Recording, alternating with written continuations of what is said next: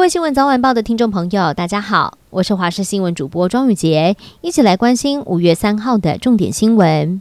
南投有一名消防员的妈妈骑机车经过了集集镇的坝顶道路时，被一辆跨越双黄线逆向而来的黑色轿车迎面撞上，人车被撞飞。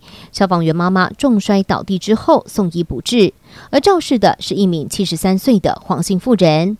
警方调查，她没有酒驾，车祸发生之后也因为惊吓过度，目前还无法做笔录厘清肇事原因。先前帮派分子盛大举办春酒，被外界质疑太高调，全台警察大扫黑。经过了两个月的追查，终于有了大咖被逮。竹联帮旭仁会表面上经营的是土方工程、精品当铺，但是实际上却是暴力讨债、放高利贷。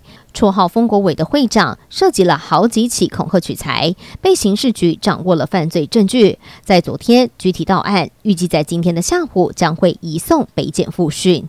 而在今天上午九点，NCC 原定要开会讨论静电视负责人变更等三案，因此 NCC 主委陈耀祥向立法院交通委员会告假，引发了立委们的不满。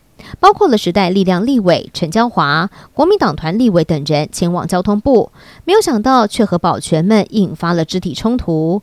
随后，立委们在 NCC 会议室门口静坐抗议，呼吁 NCC 主委陈耀祥不要以政治的考量，径自闯关争议不断的进电视相关审查案。对此，行政院发声明表示，对于国民党等部分立法委员企图干预个案审查过程，表达严正谴责。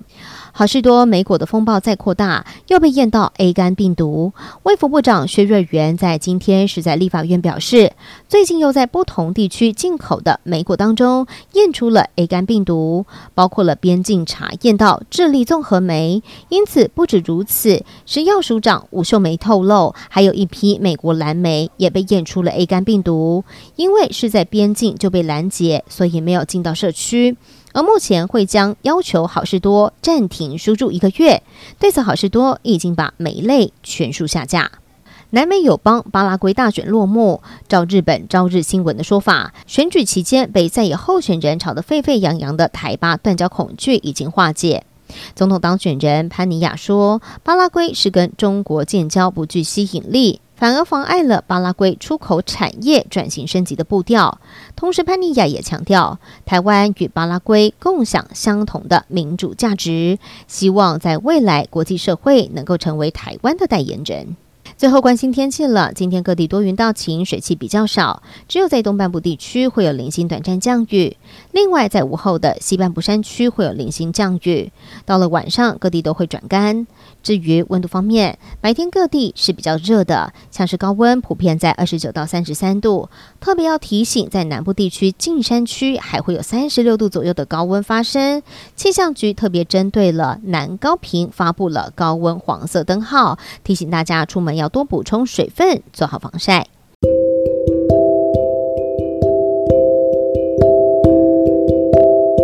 以上就是这一节的新闻内容，非常感谢您的收听，我们下次见。